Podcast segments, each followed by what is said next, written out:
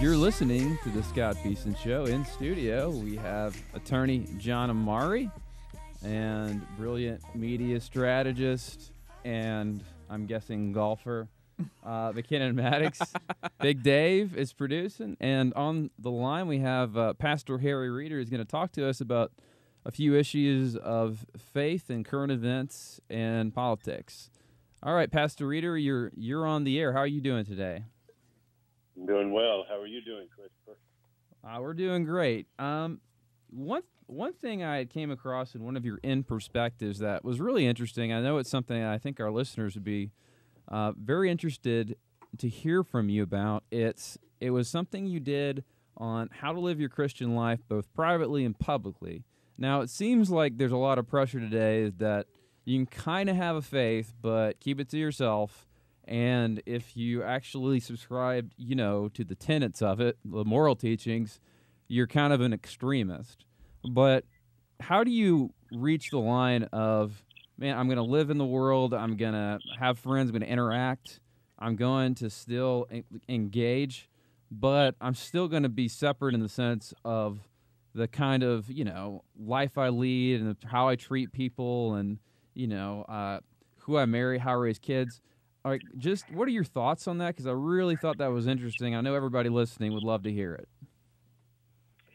Well, I think one of the undeniable um, um, one of the undeniable movements in our culture is the secularization of the culture, and the secularization of the culture is built around a premise that says to people concerning religion, it's fine for you to have a religion, but what religion is is a matter of privacy, and that you um, that you can privately believe what you want to.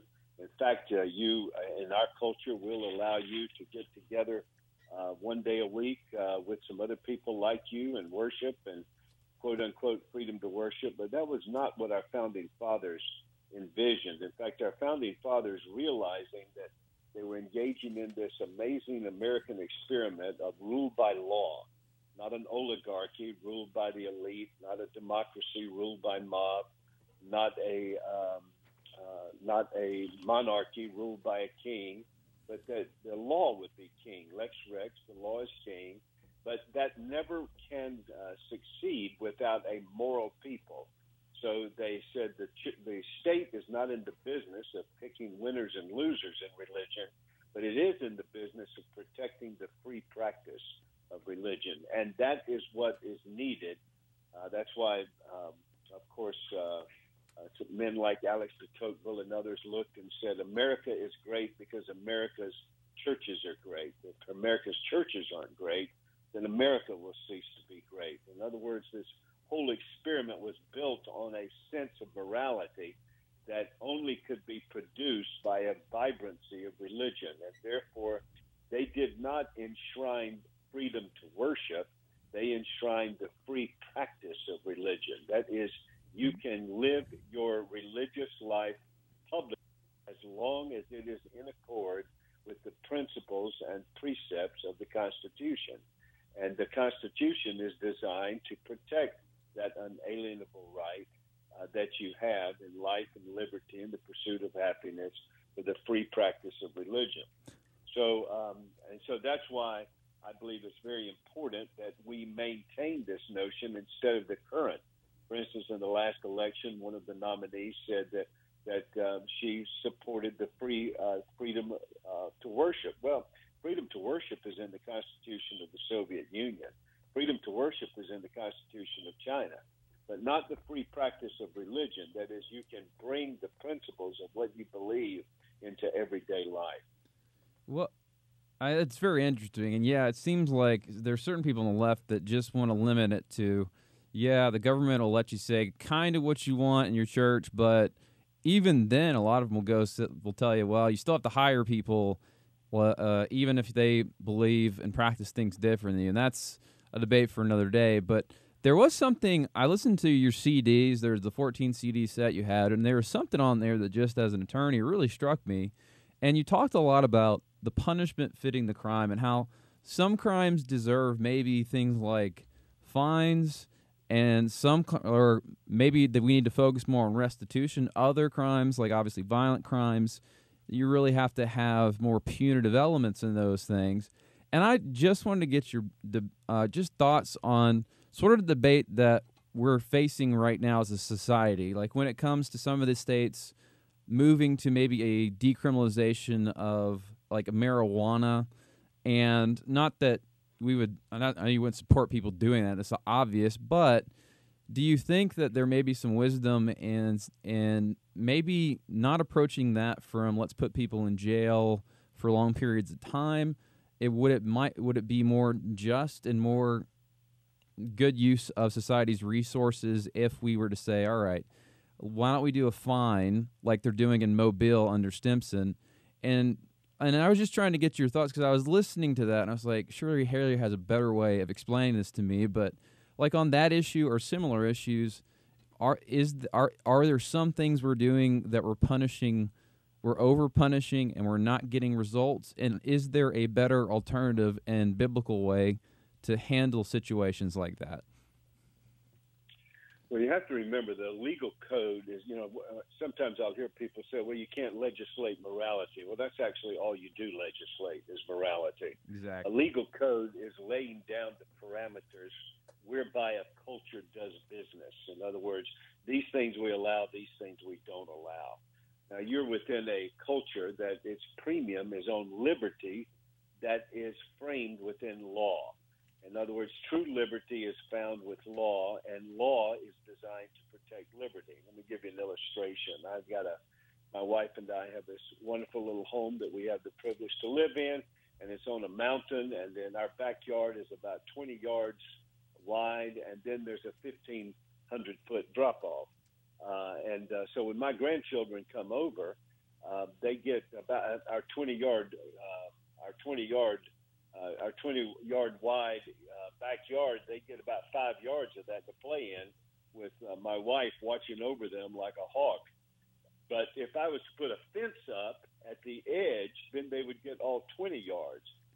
And that's the way the law works. The law is a is a barrier that when you put it up, it gives the freedom within that to function. Now, if you don't have the law and its proper enforcements, then what happens is is you you lose that kind of uh, freedom. And and so because I don't have a fence, my kids don't get the full 20 yards. If I had the fence out there, they'd get the full 20 yards to play. And so that's what that's how law is should function. Now, what about crime and punishment? Well, when the Bible says an eye for an eye and a tooth for a tooth, it's laying down a principle that punishment ought to fit the crime. You shouldn't over punish uh, a crime, and you shouldn't underpunish a crime. That whatever the punishment is, it it ought to fit the crime. It's it's one thing for your child to lie to you, and how do you punish your child? It's another thing for your child to uh, carelessly spill the milk at the table, and uh, you you you're able to make that kind of wisdom decision in terms of of, um, of what is primary, what is secondary, what has uh, greater effects and greater consequences, and you're able to work your way through that. And, and historically, we've done that. And the download of, download of biblical jurisprudence is realizing there's some things we call capital, there's some things we call criminal, some things we call misdemeanors, and that we punish them accordingly in light of um, in light of the seriousness. So it, it's always serious to disobey the law, but we realize that things have various consequences in terms of what they do, and so the crime ought to finish. Uh, the, therefore, the punishment ought to fit the crime. Yeah, uh, that's certainly understandable. It's just uh, as as an attorney, sometimes I see it seems like there's a level to where we punish certain things and not others, and it doesn't always seem to fit within that model. And I realize the justice system isn't always about justice, but sometimes I try to try to figure the, these more difficult issues out from biblical perspective. Now, Johnny, you're an attorney and you do cases like this as well. You're also a Christian, and we served on the board at uh, Save a Life together. Uh, you know, what are your thoughts? I mean, do you how from just an understanding of your faith, where do you kind of lean on this issue, and where should we go with it? Well, I could never be as eloquent as Pastor Reeder just was. um, just his illustration with the backyard. I'm actually putting that in my vault. And next time I try to do an, you know, give an example of how our legal system works, I'm probably going to steal that from you, Pastor Reeder. I hope you don't mind. Go for it. but no, I think I think really everything you said was spot on, and now that's what I think a goal for people should be is how do we get our country back to that kind of mindset of it's okay to practice your faith openly and it's okay to try to set a good example by practicing your faith openly. It's almost gotten to where some of us, especially as Christians, are we get embarrassed almost, or we're made to feel embarrassed when we try to practice openly and and I don't think that is I definitely do not think that was the intent of the founders when they formed this country. I mm-hmm. think there was this understanding that come what comes with practicing your faith are tenets that are going to be the same to where as long as everyone is kind of strong and faithful in those tenets everyone's going to work together in the, the, greater sense for the greater good of the community. And I think that's what's deteriorating a lot in this world today. I think, uh, uh, Christopher, if I could just uh, add uh, to what my brothers just said, um, I think uh, it's very important to understand that uh, our, our founding fathers realized there are three spheres of society church, state, and family and the church is not the family, and the family is not the church, and the church is not the. They're interdependent, but they are not. Uh, uh, they are not hierarchical, built upon each other. Therefore, the, the the the state doesn't try to do the work of the church. The state doesn't do real rehabilitation. What the state does punish evil and reward what's good and protect its citizens. That's what it's supposed to do, and protect the family and the church to bring rehabilitation. That's where rehabilitation comes from, not from the state, but from the church and from the family, which is why our founding fathers wanted the free practice of religion. They did this extraordinary thing when they declared their independence and won it. Then, in the providence of God, they did something that the French didn't do. They ordered their independence with law. The French just went into anarchy we ordered ours with law, the Constitution. Then our third step was to mature and maintain our freedom. We put this other document in place called the Bill of Rights, and the very first one are the, containing the six affirmations that are crucial to this country is the First Amendment, and the first of the first six affirmations in the First Amendment is the free practice of religion. If it, I could put it this way, to be a Christian you have to have a personal relationship with Christ. You can't, there's not a group plan. You have to personally commit your life to Christ. But to be a Christian, you do not privately live for Christ. To follow Christ requires you to publicly confess Him as Lord and Savior, and the salt and light of publicly living for the Lord is what matures and maintains freedoms in a society. A lot of the topics from In Perspective lately have been on sort of our changing view of gender and gender identity. And I know that's uh, something that's very new, but we know that biblically God made them male and female. But yet in our society, and even on Facebook, there's like 50 different genders. One, I have a problem with that as far as uh, math. It's too much to keep up with, and that's the real problem. You'll never figure them all out. I'm just tired of all these letters, Harry. You just get to a point, you're done with it. But also, I just wanted to get your thoughts. Like, what is this doing to men and women? And do you think this movement is actually going to take away some of the long fought rights that women have in society? And if so, how's that going to work? Uh, is that directed to me, Christopher? Oh, yeah, yes, Pastor Reeder, that's yeah. you. Uh, um, yeah, I think, well, the sexual revolution is, uh, I mean, there, it's, it's, not going to take any prisoners.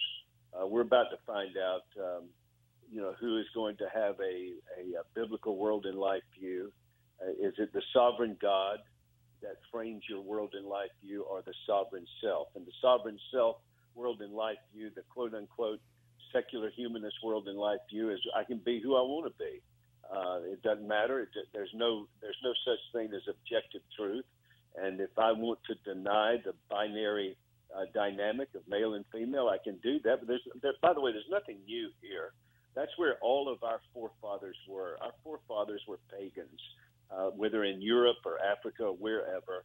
And they had a pagan world in life view in which there is no distinction between the creator and the creation, that the creation is everything. So you worship and serve the creature. And therefore, the way that a pagan world in life view attacks a biblical world in life view is you attack the distinction between God over his creation and his creation accountable to God by denying the distinctions that God has put into creation. Thus, when you deny the distinctions that God has put into creation, you in effect are denying God, that there is no God. So we deny male and female, male and female in terms of a monogamous covenantal heterosexual marriage, male and female necessary to raise children. It is you attack that to to affirm the sovereign self. We will be who we want to be. So this particular world in life view, the sexual revolution is the sacrament of the of this pagan world in life view. It will not take any prisoners. You're either going to have to bow or you're going to have to uh, figure out how you're going to stand in terms of standing for truth. A very famous case is the Jack Phillips case, where he said, "Look, I make products; anybody can buy them, but I am not going to participate in a fabrication called same-sex marriage.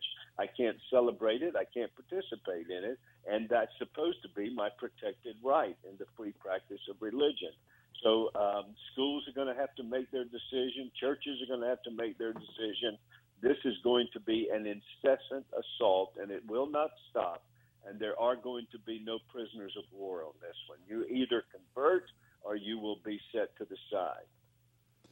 Yeah, it's just interesting that the further and for, further society just views the the nuclear family as unnecessary, the more things we see kind of break down, you know. And and I'm all about like people have the freedom to do things when they're adults because there are some things the state doesn't need to regulate. Like if you're two adults and you want to engage in behavior and you're adults, that's your business.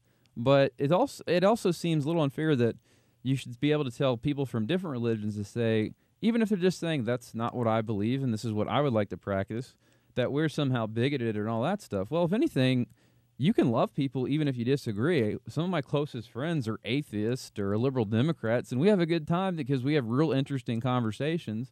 And I love these people. But it doesn't get to the point, I think if it ever gets to the point where you come down on them like, oh, I've got it all figured out and I'm a better person, then you definitely lose them because Jesus said it's your kindness that leads us to repentance. And I think a lot of the problem in modern church is that we really want to just go after people that don't believe we believe in a hard way and condemn them. And I guess we only have about a minute left, but I want to give you that uh, just to give your thoughts on that. And how do you think the church can more effectively reach people who maybe don't have much of an understanding of Christianity? What do you think are just a few things that we could do to maybe make a difference in that area? Well, you can make clear the sanity of a Christian world and life view, and to live in opposition actually is insanity, and that it destroys your life, it destroys your family. Uh, you're not loving, you don't, to love people and accept people, you don't have to love and accept sin.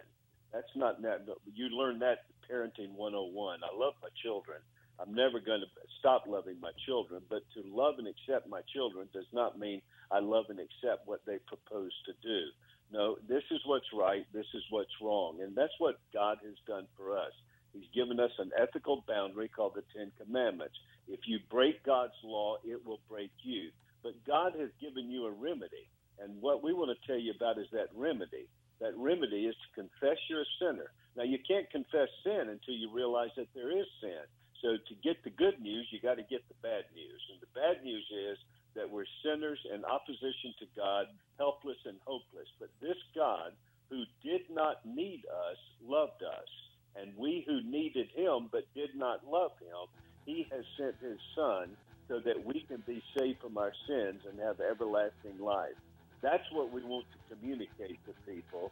Not that every all behavior is acceptable, but that God has created a way to save us when there was no way. Well, that, that's excellent, Pastor Reeder. Thank you for this time. It's a good thing to remember. Only Jesus can save us from our sins. But if you need saving from anything to do with legal issues, readlawalabama.com. I think that's the takeaway. totally messing with you guys. Seeing if Johnny's paying attention. On coming up next, we got John Ziegler from Mediaite. He's really interesting, controversial, and you guys are going to love this. Tune in.